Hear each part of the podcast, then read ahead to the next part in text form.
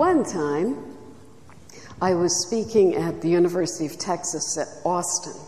It was June, it was kind of hot, and for lunch they had brisket out on the lawn under a tent. So everybody ate a lot of brisket, and they've been listening to people talk Friday night, Saturday morning. It, it was a long time. And so when everybody came back in the room, I was the first speaker after lunch. And it was an evangelical gathering, but it was on um, truth, beauty, and goodness. And they asked me to speak on beauty. So I was talking about icons. And you never know in a Protestant setting when you talk about icons if people are going to be resistant, if they think, you know, that's idolatry. Some, some Protestants object very deeply to the whole concept of icons. So I'm, I'm talking to the group, and I feel like I'm just not connecting with them. I'm just not feeling that, that click, like they're really listening. Or I, I thought, I don't know if they're, are they resisting this? Do they not like what I'm saying? Does it not make sense to them? Um, something's just not quite right here. So, you know, we finished, we had the other speakers and got to the end of the day, and I went to the local Orthodox Church for Vespers that night, that Saturday night. And I was talking to a young man who had been there. Um, he was standing in the back of the room. And I was, he said, oh, you know, the, the talk went so well. And I said, I don't know. I just, I just wasn't sure if I was really, you know, did they object to what I was saying? I didn't feel like that, it was clicking, really.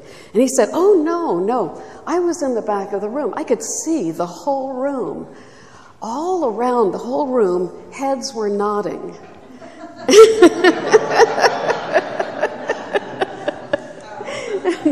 I thought, yeah, that's the danger of speaking after lunch, especially a nice, big, satisfying lunch is, heads are nodding everywhere you see. So um, I always, I know how awful it is when you just feel like you're dozing off and you have to keep waking up. That's why I say you have permission to doze off. It's being recorded. You can hear it later. So, so we talked this morning about prayer and fasting, and uh, I wanted to focus the whole last talk on the concept of almsgiving, which Um, means giving to the poor. It's separate from your giving to the church. It's giving directly to the needy, to the ill, to whatever, um, you know, ministry is trying to help people. And because of the, um, that's kind of a narrow focus. So as I was saying earlier this morning, I kind of um, open up the word almsgiving and, and say that it means charity, which is the Latin word caritas for love. So we're going to broaden it a little bit. Of course, it, it does include giving to the poor. So um, we'll start with that, and then we'll kind of progress through. Um, certainly, almsgiving itself to the poor is what has always been a very significant and elemental, fundamental um, spiritual discipline. We see Jesus talking about it as he sees the Jewish leaders around him doing their own almsgiving and giving to the poor. So it's long entrenched. It's, it's a very ancient spiritual discipline. I sometimes hear people saying, you know, what, what constitutes almsgiving? How much do you have to give? And sometimes I hear people saying, it isn't a spiritual discipline until it stretches you. You have to give to the point that you really feel it. Uh, and I think that's very sincere and well-meaning advice, but it's not really very clear, because just how much are you supposed to feel? What does it mean to feel it? And what are you supposed to feel? Do you just feel a pleasant sense of self-satisfaction because you've been giving to the poor? Um, have you given so much that, that your feel, what you feel is panic because you don't have enough money left to make it through the month? How much would you have to give in order to feel less guilty about being a twenty-first century American? You know, we are ahead of what even kings and princes had, the kind of comforts and foods they had a couple of hundred years ago. We live such a comfortable life. So how much do you have to give before that's not overwhelming to contemplate? Um, but even if you were reduced to the point that you were living in a, um, a burned-out tenement in the middle of Baltimore, you would still be living better than someone in another nation that's living in a garbage dump. So it's very hard to know what feeling it actually means and what are the What are the, what's the goal? What should you be aiming for and what you're trying to do with your giving? Um, and so it, it's going to be different points for different people where you're, quote, feeling it. And I think that's that's very fitting because of what we see in the New Testament and the Gospels, because the Lord's call was different to different people. To the rich young, the rich young ruler, Luke eighteen twenty-two, he said, "Sell all that you have and distribute it to the poor." That's a call that our Lord has repeated many times in history. For example, Saint Hilarion of Gaza, also, where he, his parents died, he inherited riches, and he gave it all away. So sometimes it's a one hundred percent is what God's calling for. But in the case of the tax collector Zacchaeus, Luke nineteen, eight and nine, he said, "Half of my goods I give to the poor," instead of one hundred percent, fifty percent. And um, that's, uh, uh, the Lord said, "Today salvation has come to this house." So he approved of the fifty percent as well. And then the, the widow who only gave two little copper coins, and he said that she had been justified by that. Mark twelve, forty-two to forty-four.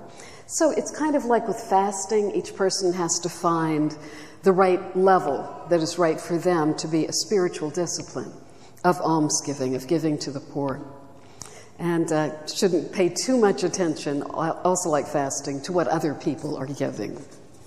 But as with fasting, there is a general guideline, and it's called the tithe. That's an old English word which means ten percent. And um, Old Testament, in Malachi three ten, it says, "Bring all the tithes into the storehouse." So that's ten percent of income. I once heard a, a preacher on the radio say, "The Bible shows you three different alternatives. You can take your choice." Christ told the rich young ruler to give one hundred percent, and he praised Zacchaeus for giving fifty percent, and the Old Testament is ten percent. Take your pick. My husband and I began tithing, giving ten percent when we were newly married, when we were brand new Christians. We were very poor seminarians at the time, earning forty dollars a week for cleaning a church. But we always took out that four dollars and put it in the collection plate. We always paid the ten percent first of all, first thing in the month, and before taxes. This is a question people have, you know, what do you do it before t- or after taxes? We always did it before taxes. We felt that you should pay, you know, pay God before you pay Caesar, but not everybody agrees with that. In the beginning, we divided it. We gave five percent to the church and five percent to various charities. But we came to a decision that, just as the Lord says in that verse in Malachi that I just read, "Bring all the tithes into the storehouse." The storehouse must be the church. And we were giving half the tithes to the church, half to other causes. So we became convicted that we should give the full ten percent before taxes to the church. And we have been doing that all our lives, ever since forty-five years now, I guess. We've always given ten percent to the church. And um, we have never suffered for it. God has always taken care of us. We planned when our kids were young. We just lived as, as cheaply as we could. And we even decided that we would raise our children on powdered milk instead of bottled milk, because the, you know, the studies they had then said nutritionally it's exactly the same. Now I'd say it probably isn't, but at the time I thought it was. So we were cutting expenses every single place we could. My kids got a lot of their clothes from thrift shops. I'm, everything I have on almost all the time comes from a thrift shop. So we lived very cheap, and we gave the ten percent. First thing of the month, give the ten percent to the church. This can sound overwhelming if you've never thought of it before, if you've never considered giving ten percent. So what we always taught in our church, um, the Church Holy Cross that my husband founded, he would preach about tithing once a year. And he would say, if um, you know, you might not be able to just jump right out and start giving that much. So figure out how much you have been giving. Go back, look over the last year. What was the total amount you gave? What was the total amount of income? What percentage was that? So this year, this coming year, give the same percentage. And next year, try to raise it by a half a percentage point. And just keep raising it a little bit at a time as you're able to, as your budget will allow you to. Um, the, the tithe is, is what's kind of given as the standard in Malachi, and it's obviously what the people, the devout people of Jesus' time was giving to the temple. Um, but it can take a little while to work up to it if you've never considered that before. If you get good at this, though, there's no reason you have to stop at ten percent. You can keep going. And I can use the example of Pastor Rick Warren, who has a mega church in California called the Saddleback Church. Uh, when he wrote the, the book, The Purpose-Driven Life, it was so overwhelmingly successful, and he made so much money that he went back and paid back to the church all the salary they had ever given him. He repaid the church all his salary and still continued to make so much off the book that they live on ten percent of their income and give away ninety percent. So it's a, it's a heroic standard, and um, I, I think it's so admirable. I always like to tell people about it. But returning to reality, this idea of beginning with a biblical percentage and trying to gradually increase it as you're able, it, it alleviates the constant worry about, am I giving enough? Is this what I should be giving? How much do I have to feel it? You know, how much do I have to stretch it? Um, it kind of clears that up. If you can say, okay, last year I gave two percent, next year I'll give two point five percent, and I'll just keep trying to creep up closer to the tithe as, as I'm able to, as, as the years go by. So, um, as I said, God has never failed to bless us in all these years. We've never been without the necessities of life. We have so many times been surprised. Um, even way back in the days when, before the internet, you'd, if you had a check, if you had a savings account, when you made a deposit or a withdrawal, you'd give this little book to the um, to the teller, and she would write in it, you know, what the total was. When we were in, still in seminary, there were at least twice, maybe more often, when I handed it back, there had been a deposit of fifty dollars. And we didn't know where that money had come from. This happened, you know, at least twice, maybe more. There would be this surprise extra fifty dollars in our bank account. I really do feel that God has always taken care of us in that way. I can, I can give you another, and a stranger kind of a story. Um, in the, the town where we lived outside of Baltimore, there was a shopping center, and there was a grocery store there.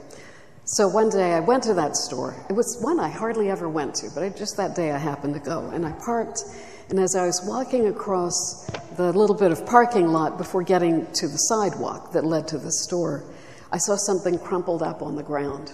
And it was kind of greenish, grayish. I thought, is this a leaf? But there are no trees around here. So I picked it up and unfolded it, and it was a fifty dollar bill. So I didn't know what to do. So I kind of stood near the door to the, the store, just looking around, looking in and looking out to see if there was anybody that was like looking for something they dropped. But after a while, I hadn't seen anybody do that. Nobody came back, you know, to the store like they were looking for something. So I thought, well, that's, that's kind of odd. That was a nice gift of God, I suppose. That's, that's something. That's kind of a sweet story. Here's where it gets weird. Years later, it's no longer a grocery store. It's been bought and sold, and now it's a Best Buy. But same scenario. I parked the car. I'm walking. I'm on the, the, the yeah, asphalt parking lot just before you step up onto the um, sidewalk, and I see something crumpled on the ground. And I picked it up, and it was a one hundred dollar bill. So it kind of gave me the creeps, you know? It just seemed, it seemed so specific that it would happen exactly like that a second time. So they, as they always say, you can't outgive God. If you are faithful in your, in your giving and your tithing, if possible, and you're giving to alms and to others, um, God takes care of you. That certainly is what we found. Um, and again, the, the word tithe is the ten percent that, as we see in Malachi, is supposed to go to the church. Money that you're giving to the poor or to various charities, that's almsgiving, so that's beyond. Um, we were giving five percent to the church. We were giving ten percent, five percent to the church, five percent to charity. At this time, it was a friend of ours who was a missionary.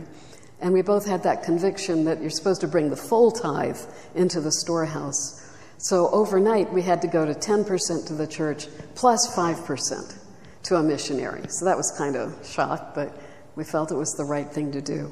And through all these years, we've always given ten percent to the church, and the amount to other um, charities and, and people in need and missionaries has varied from another five to seven percent.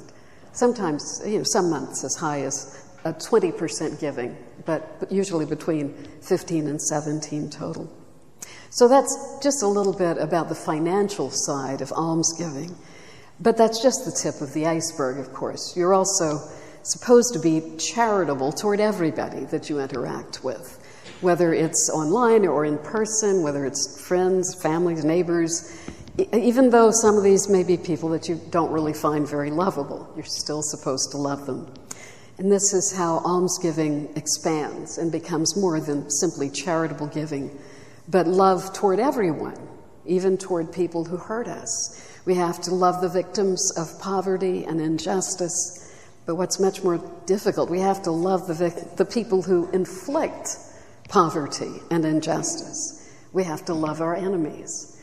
And so we have to forgive those who injure us or hurt us. This isn't, this is, is, isn't just a good deed. It's also a spiritual discipline, obviously. It's designed to change us, just as prayer and fasting change you.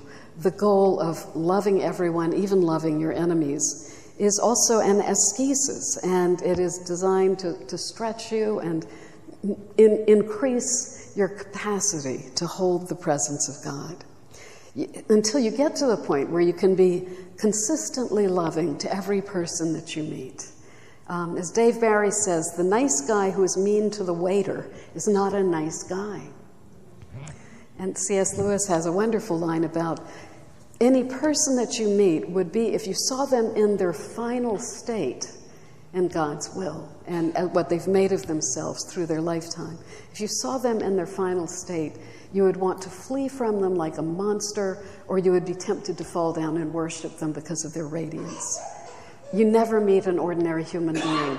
Everybody has an eternal destiny that they're working out day by day, by one decision after another, one decision after another. You know, the Matthew twenty-five parable that Jesus gave about the sheep and the goats, separating the sheep from the goats. Um, something I noticed about that, we tend to think of that as being judging like a, like a, a judge judging a, a case and deciding who's guilty and who isn't. But I thought, you know, really what he's describing, it's a lot more like judging a livestock show. He's, he's just looking at these examples of sheep and goats coming toward him, and you don't have to study it a lot. You can tell them apart. You just send them one way or the other. You can just tell at a glance, and he will be able to tell us at a glance over the course of a lifetime, day by day, all the decisions we make. Did you turn yourself into a sheep or a goat? It's what you've made of yourself at the end of that time that will enable him at the judgment to say, you go to the right, you go to the left. It'll be very easy to tell which we have become by our day-to-day lives. That's the test, as I said this morning, of whether your spiritual disciplines are actually working. It's not how much you give or how long you pray. It's in the rest of your life, how loving are you? How well are you able to bear love to others? Um, and the ones who particularly test you, the ones who are not very lovable, even loving your enemies, even loving people who have the power to hurt you and perhaps do hurt you. This is a very difficult thing, I think, understanding about how to deal with injustice and correct injustice at the same time having love for the person who has inflicted it. So if you're becoming a more loving person in the rest of your life, that's how you would be able to tell if your spiritual disciplines are actually being effective. This spiritual exercise of trying to love others is, is wonderfully handy because the other people are just about everywhere you look. It's always, you know, everywhere you look, there's another person. You can practice being loving to them. It's a constant opportunity, even more than fasting and prayer. It's all the time they're there. Saint Theophan the Recluse, who was a recluse, you know, who was a hermit, he said that this is one advantage of not being a hermit, if, if you're in the world and you're surrounded by other people. He said in solitude, you have to imagine that somebody hurts you or insults you. And then you have to imagine how gracious you would be in forgiving them and loving them and all this. And um, he says that has about as much impact on your soul as the wing of a fly. It just doesn't really have any impact at all. But if you're dealing with other people who rouse your anger or your envy or your fear, and you actively work to overcome those negative emotions, those surging reactions, Saint Theophane says that kicks them in the head, that swiftly dispenses with these temptations. In my book, The Illumined Heart, I, I have a couple of chapters about this. The Illumined Heart, The Ancient Christian Path of Transformation. For the course of that book, I invented a couple that I call Theodore and Anna. And I say that Theodore and Anna are living in the Middle East in the fourth or the fifth century. And I use them ex as examples. As, they, as you go through the book, it's, you know, now they're fasting. What is Anna cooking for this fast day? Try to show what it's like. Now the little boy has to go to confession for the first time. What is confession like? And um, as they... As they go through their lives, I'm able to show how ancient Christians might have lived these various things. So I say that um, every, every Sunday, Anna and Theodore and their three children go for dinner at the, Theodore's mother's house, Anna's mother-in-law. And it's very hard on Anna. Theodore's mother is named Irene, and she's very beautiful, she's very accomplished and brilliant and, and even musically talented. She's very intelligent. And she, her appearance is always perfect. Every hair of her head is just in place. So when they arrive at Irene's house every week, Anna's kind of disheveled from the kids pulling on her, always feels like the country mouse. You know, like, how can I compete with this? And um, in Irene's house, while they're at dinner, the, the kids who are very well behaved at home, now their table manners look terrible. And Irene has a way of not saying anything but just kind of clearing her throat that makes Anna so indignant. And she doesn't know how to deal with it. Um, she, Anna starts thinking, I could maintain my veneer of holiness a whole lot better if I didn't have to go to dinner at Irene's house. And, and that's true. That's why she has to go to dinner at Irene's house. It is... It is experiencing things like that, running into people that, that pull things up out of us, that offer us the best opportunities to get at our instinctive and our deep-rooted sins. Anna is pretty good-natured. She gets along with people very easily. It takes the sting of Irene's condescension to pull out of her the pride that Anna has inside, the, the desperate craving she has to be admired. For Anna, going to dinner at Irene's house is a better arena for ascetic struggle than being in a cave in the desert. In some providential way, God has designed for Anna and Irene to be stuck together in this life, to have to be living their lives side by side. They are partners in each other's process of theosis. Anna needs Irene because Anna gets along pretty well for other people. She needs Irene's condescension, whether it's real or whether she's just imagining it, to flush these pride, you know, these prideful feelings out of, out of hiding. When it's brought so persistently to Anna's attention, she can begin learning how to defeat it. And Irene needs Anna too. Irene, Anna doesn't know this, but Irene has to get herself thoroughly prayed up for those Sunday dinners. Not saying anything doesn't come naturally to Irene. She has to bite her tongue, and when she does, she knows that Anna is helping her, too, get at her own deepest sins, bringing them out of hiding so she can cope with them and do something about them.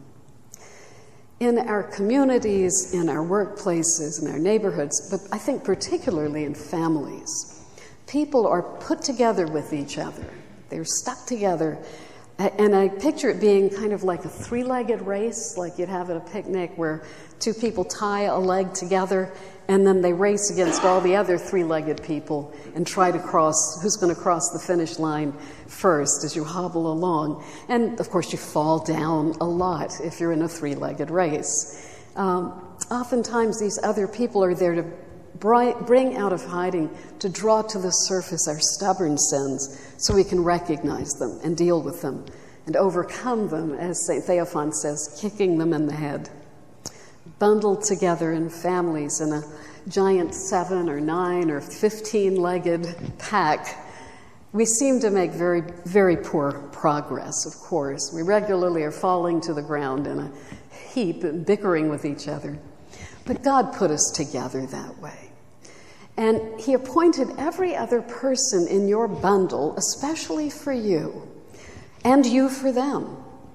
The person who irritates you the most may have been appointed as the specific cross that you need to bear in this life so you can understand yourself better.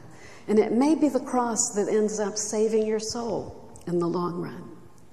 So how we deal with other people on a moment-by-moment basis, even how we think about other people, is either advancing our healing in Christ or it's damaging our souls. When we're aware of what we're really like and aware of our tendency to react out of self-love and defensiveness and fear of death, it helps us maintain our humility and prioritize love toward others. So we need to keep in mind always Christ's command to love one another and keep hopping toward the finish line as we're all tied together and falling down pretty frequently. Um, that, talking about family, friends, people, you're stuck together in this life, but I did want to spend some time also on the big issue of injustice.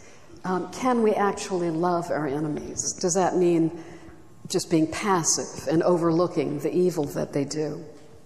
There's a paradox in Scripture that I didn't notice until a few years ago. That Micah six eight says, do justice. But on the other hand, Jesus says, Matthew seven one, judge not. So how can you do justice without identifying injustice? How can you stop wrongdoing without judging that someone is doing wrong? How do you, how do you balance that? And making it even harder, there's a whole spectrum between what is clearly bad and what is clearly all right. We know not to judge someone else's fasting or their prayer life. But what about somebody who never gives to charity or never gives to the church? Can we, can we judge that? Is that wrong enough that we have the right to critique it? Consider another situation, just, you know, amping it a little bit. What if it's a... Um, A man that leaves his wife and takes up with a younger woman? Is it okay to judge that? What about um, someone who beats his wife? You know, what about violence? Can we, are we now at the point where we can judge it? What about somebody who buys and sells slaves? There's this whole spectrum, and I think it's not clear where the dividing point is. Certainly people disagree about when you've got to stand up and say, this is injustice, it has to stop, and when you're just supposed to let other people work out their own salvation. The Desert Fathers and Mothers had an approach that differs from our expected categories. They didn't have any confusion about good and evil behavior. They took a very pessimistic view of human nature in general. They didn't hesitate to name a sin and to call it sin. And they agreed with Saint Paul that all have sinned and fallen short of the glory of God. But while they spoke that way about sin in general, in dealing with particular individuals, especially penitent people, those who are in repentance, and dealing with a person who had sinned but was penitent, they were very gentle and very kind. They didn't keep rubbing it in. They keep, didn't keep saying, what a terrible thing you've done. Repentance was enough to elicit their gentleness and their kindness. And they formed the habit of recognizing the failings in themselves and seeing the good in other people. They took seriously the Lord's command, do not judge. One of the Desert Fathers, um, Abba Theodore of Eleutheropolis, said, if you are chaste, do not judge another person who is promiscuous, for you would then transgress the law just as much. For the Lord said, do not commit fornication. He also said, do not judge. Well, you don't judge another person, but you do sometimes have to say, this is right and this is wrong. You can name it in kind of a general way, but don't accuse a particular person. It doesn't mean that we pretend that actions that are unjust, for example, are good things to do. Sometimes evil has to be challenged. Sometimes love means intervening in a situation. But any intervention must not be motivated by vengeance or self-righteousness. Instead, we have to see ourselves as equally sinful, equally in need of mercy. Our goal has to be restoring the person to the love of God. We have to love them so much that that's really what we seek. Um, I, I think something that I, is unhealthy in our culture, and something we see both in video games and in many popular movies, is that it's a very black and white situation where somebody is all bad and somebody is all good. And they create in some of these movies a bad guy who is so thoroughly bad and has no redeeming qualities whatsoever. And it churns us up emotionally with hatred. It gives a chance to really hate somebody in an unreserved way and to feel vengeance. It, it fosters vengeance, which is a, um, an evil thing and a sin, but it's a very delicious craving once it's been stirred up inside. And then I'm afraid people leave their video game or movie, come out into the world, and they're still craving just, justice, and they're still craving vengeance. And they're looking around for somebody they can, you know, like pin the tail on the donkey. They want to pin on someone, you are a totally evil, bad person. There's nothing good about you. You need to be destroyed. I, I'm afraid that a lot of our um, entertainment is reinforcing that and feeding our craving for vengeance. You know, there's a, people talk so much about, um, you know, sex in the movies or even violence in the movies. People don't seem to realize vengeance in the movies is just as much a sin for Christians. It's just as much damaging to the soul. Um, but it, it's something that gets so stirred up. It seems like it's perfectly all right to go out there being feeling vengeful toward people. Saint Isaac of Syria said, "Love sinners but despise their deeds. Remember that you share in the stench of Adam, and you also are clothed in his infirmity. To the one who has need of ardent prayer and soothing words, do not give a reproof instead. Do not reprove him unless you destroy him, and his soul would be required from your hands. Imitate doctors who use cold things against fevers." And that is the pattern we see in the Desert Fathers, and really throughout Orthodox history, that if someone is penitent, what the, the spiritual father or confessor needs to do is to comfort and reassure them. And if somebody is not penitent, then maybe they need to be pushed a little bit so they will recognize their sin, stop blaming it on other people.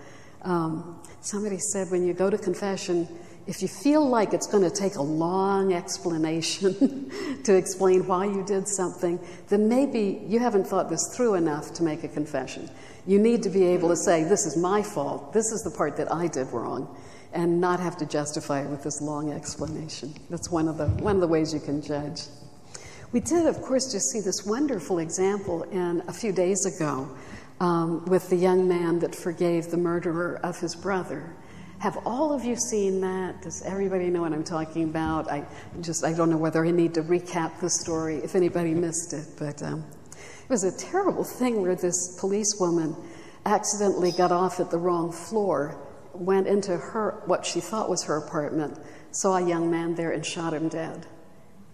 And then realized that she was in the wrong place. So she was tried this past week, and the brother of the murdered man said from the witness box that he, that he didn't judge her and he didn't hate her and he didn't want her to have to rot, rot in jail. He didn't have those feelings. He said, "I wish you didn't have to go to prison at all. I forgive you." And, and then he said, can I, can I hug her? And the judge said yes. And so it's a wonderful video you can see on YouTube that um, She, you see her from the back and a little bit of his face, and she just is hanging on him and sobbing, and it looks like she's whispering to him, and he's nodding. So it was very, very sweet. And uh, I saw an email yesterday. Somebody said the next thing that happened was the judge herself opened a Bible to three, John three sixteen and placed it in front of, of the murderer and said, "This is where you start." So thanks be to God. It's just amazing. We can get away with that in our nation. You know, maybe the time will come where you can't do something like that anymore. I give thanks for the times that we still can. So I was, I was going around that circle about how do you do justice? How do you make a judgment that, you know, this is a terrible thing. This is human trafficking. It's really wrong. You have to identify the people doing it. They need to be judged. They need to be stopped. How do you do that and also judge not? How do those two things fit together? I think you can start by picturing a courtroom and picturing where the judge sits. You know, there's that one, the judge's seat right there. The first most basic way to not judge is don't sit there. don't, don't go sit in the judge's seat.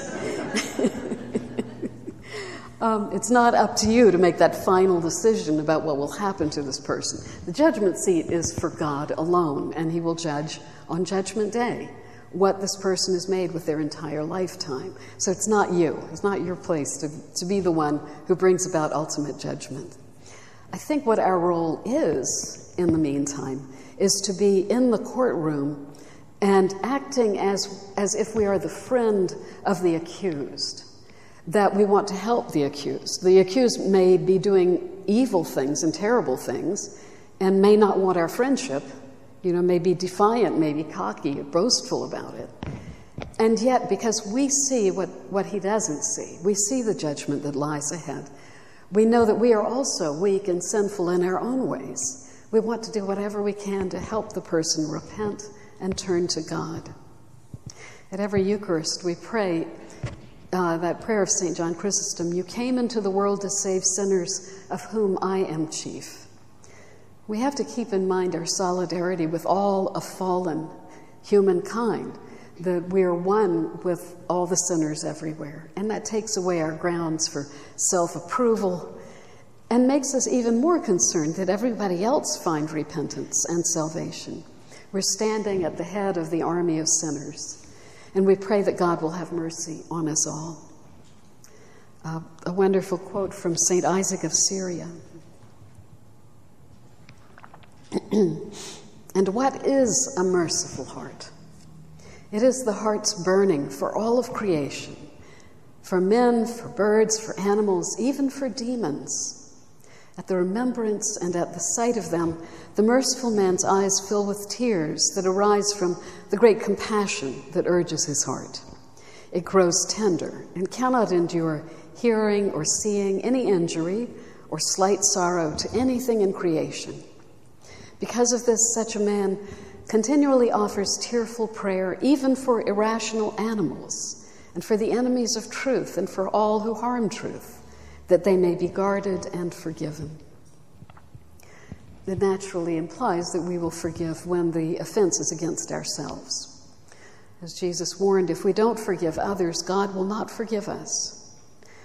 But what forgiveness entails can be hard to pin down. How do you know when you've forgiven somebody?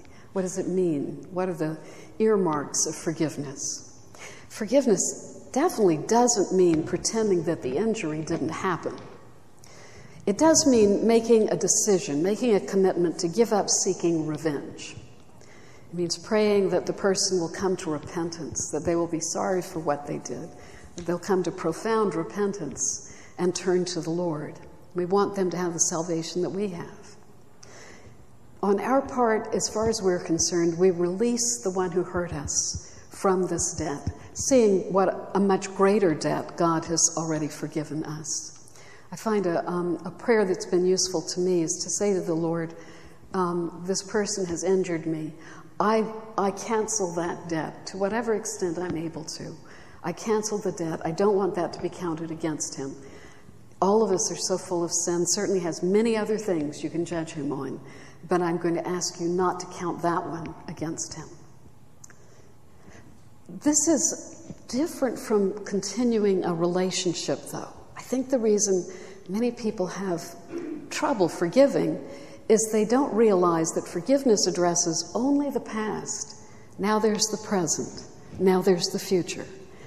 Forgiveness does not mean that you have to resume a relationship with this person.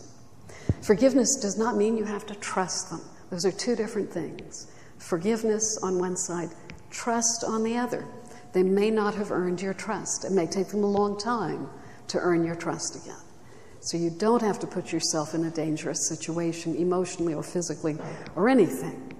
You can forgive, and that's a closed door but you don't have to go on in a relationship with them if, if you feel like that's not something that you'd be safe at. You need to feel that you're safe. You have a right to that.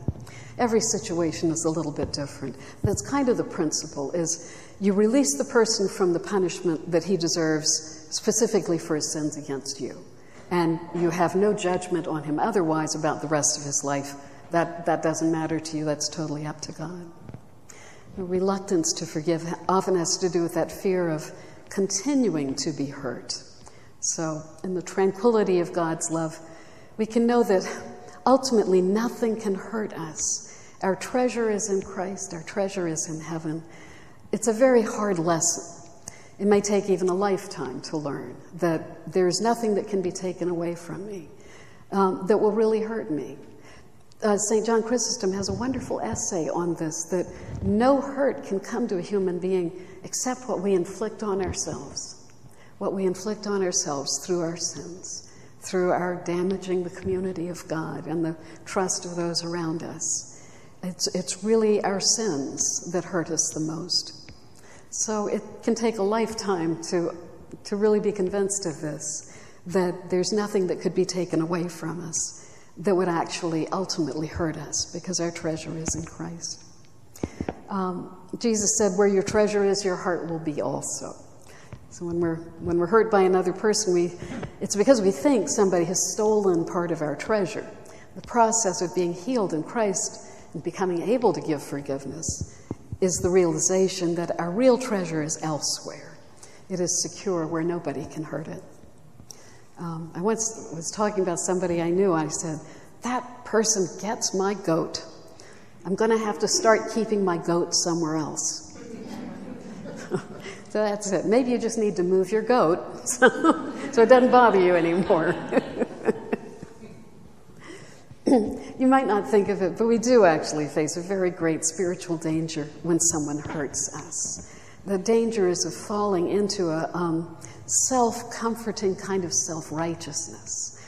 We pay so much attention to the victimhood because it, it's the opposite of seeing yourself as a sinner, of recognizing that you have hurt other people.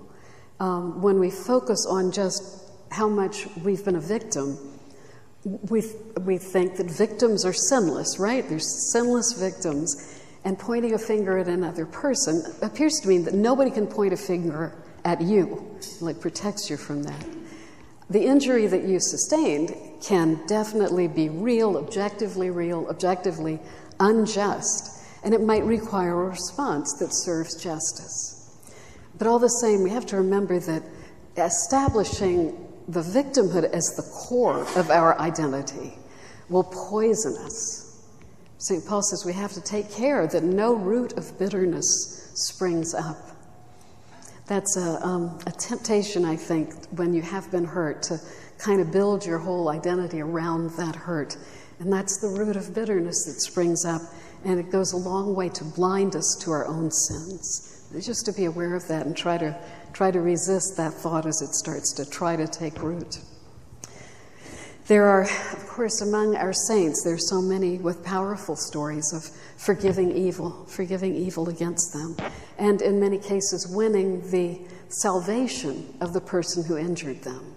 Many times um, when someone was uh, being tortured, tortured to death or sacrificed and martyred for the cause of Christ, onlookers, the, the soldiers, even the torturers can be converted to Christ just by the witness of their suffering.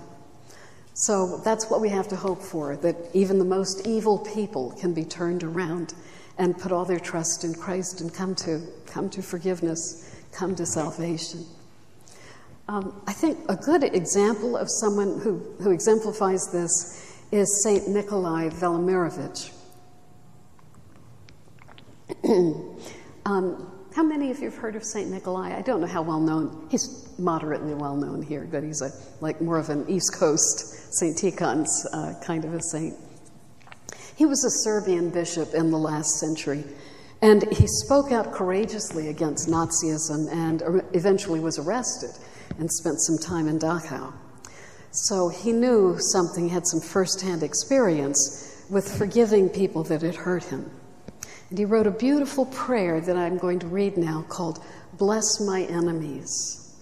It's, it's just so beautiful. It just exemplifies so perfectly the kind of spirit we would want to cultivate in Christ, and that was possible for Saint Nikolai to cultivate.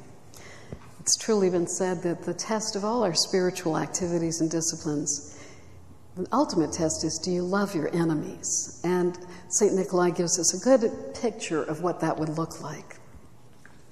He said, "Bless my enemies, O Lord, even I bless them, and I do not curse them. Enemies have driven me into your embrace more than friends have. Friends have bound me to the earth. Enemies have loosed me from the earth and have demolished all my aspirations in the world. Enemies have made me a stranger in worldly realms and an extraneous inhabitant of the world. Just as a hunted animal finds safer shelter than an unhunted animal does, so have I, persecuted by enemies, found the safest sanctuary, having ensconced myself beneath your tabernacle, where neither friends nor enemies can slay my soul. Bless my enemies, O Lord. Even I bless them and do not curse them. They, rather than I, have confessed my sins before the world. They have punished me whenever I have hesitated to punish myself.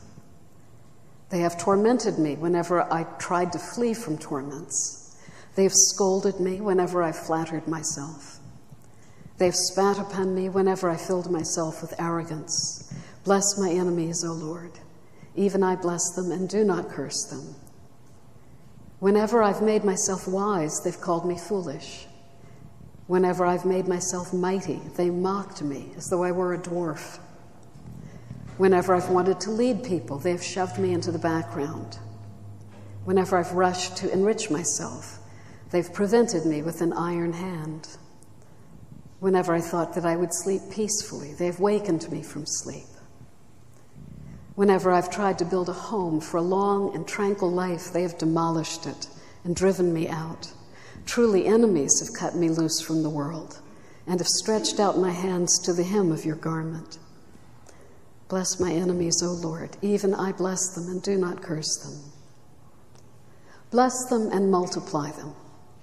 Multiply them and make them even more bitterly against me, so that my fleeing to you may have no return, so that all hope in men may be scattered like cobwebs, so that absolute serenity may begin to reign in my soul, so that my heart may become the grave of my two evil twins, arrogance and anger, so that I might amass all my treasure in heaven.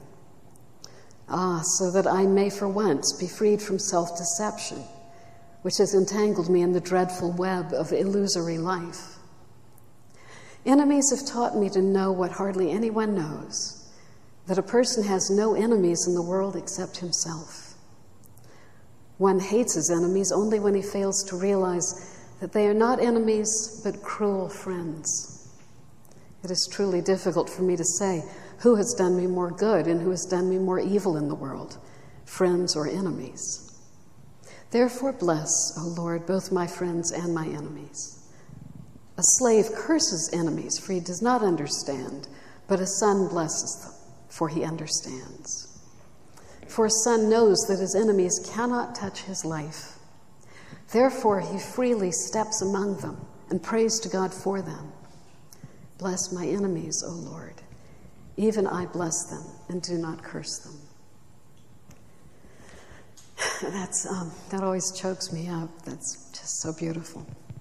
It's like a height of spiritual wisdom that you can hardly hold to approach. You know, you, you don't know how you could ever reach that point, but that he did. It's just beautiful to look at it and hear him describe it in this, such a powerful way. I quote this prayer in my book, The Illumined Heart, and um, also I'm sure you can find it online, and the Serbian Archdiocese published some books with this prayer and other prayers and writings of his in it. It's hard to imagine being capable of that much love. We don't seem to have the capacity for it. Our souls and all the souls of humankind were damaged in the fall of Adam and Eve. So we no longer see the presence of God in all of creation. We no longer see his love abiding and reaching through and pervading everything and inviting us to participate in his love. We're easily frightened. We're anxious about being liked or respected. We readily succumb to the lies of the evil one. We don't perceive how God permeates all creation, even within the hearts of our friends and our enemies, whether they want him there or not. We are seriously wounded by sin, by our own sins and those of others. Sin is not a bad deed, but it's a condition that we live in, a sickening environment. Like air pollution, we all contribute to it and we all suffer from it. We are more wounded than we let other people know, more wounded than we ourselves know. Though we might appear to function all right day by day, inside we bear terrible burdens of fear and loneliness. As Jesus said, a sick tree cannot bear good fruit.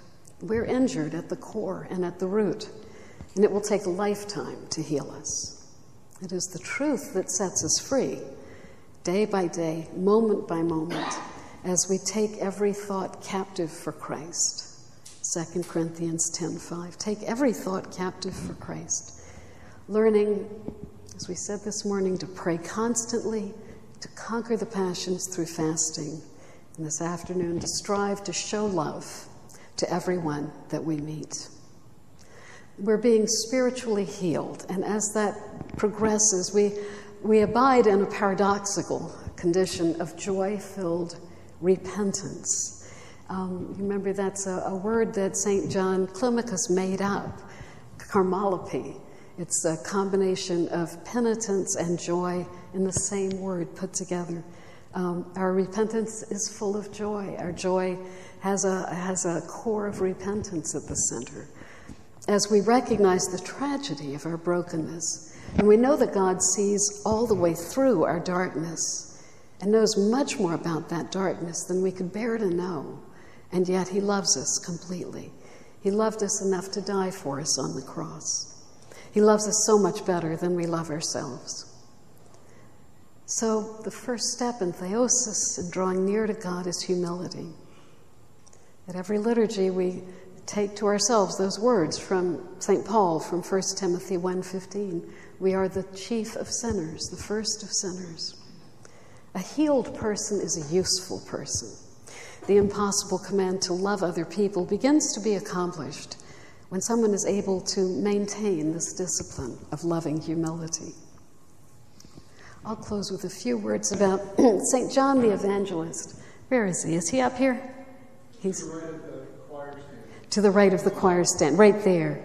Yeah, the, the older man is kind of leaning forward. This is, he's usually depicted that way, kind of leaning. You know, when you have somebody with a book, it means they wrote a book or wrote a um, wrote an essay or something. Often the scroll, it's the same thing because they wrote something.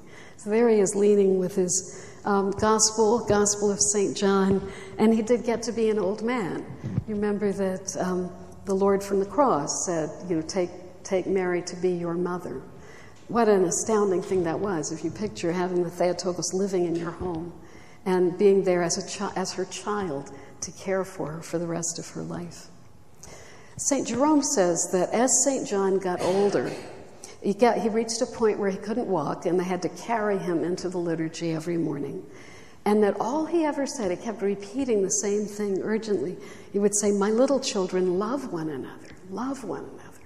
You must love one another. And he kept saying this over and over again.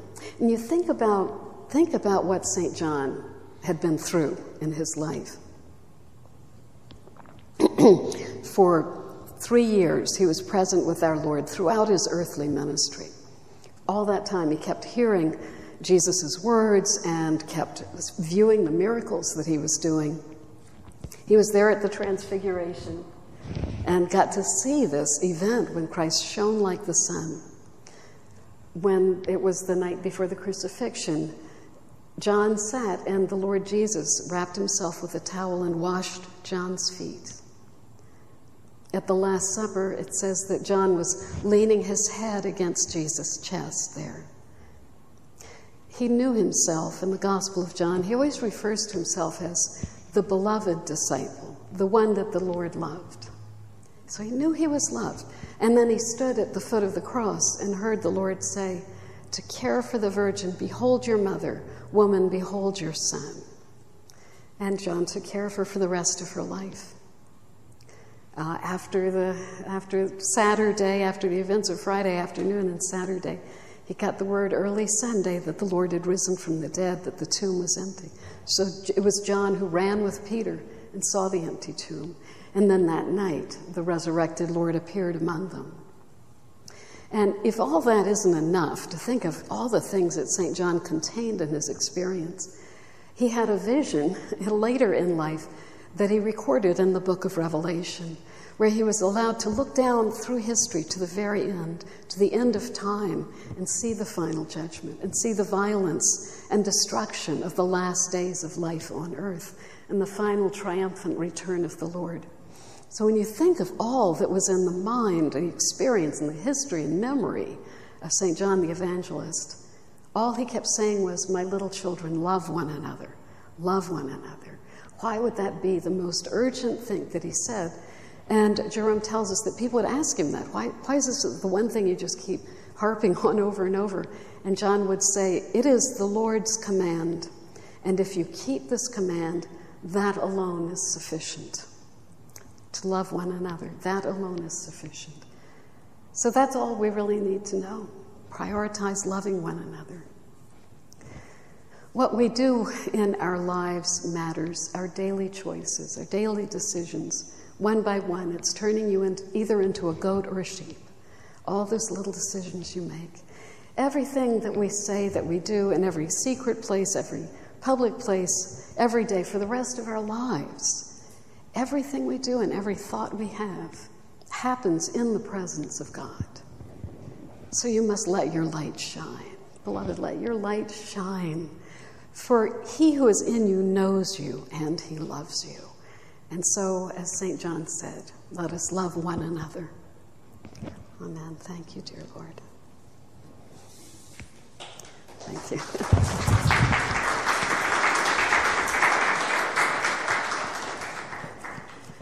We'll be going to um, have, an, have more discussion group right now. I should say, um, sorry, I wanted to let you know that I'm going to have to leave very quickly.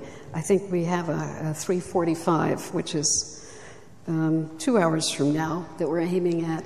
I've got to get to the Golden Dale Monastery tonight, and then tomorrow after the liturgy, we're driving on to Wenatchee, Washington, where I'm speaking at the Antiochian Church there tomorrow afternoon, then back to Goldendale for two more nights. So it's a lot of driving for dear Jennifer to do. She says she likes driving, so I'm glad for that.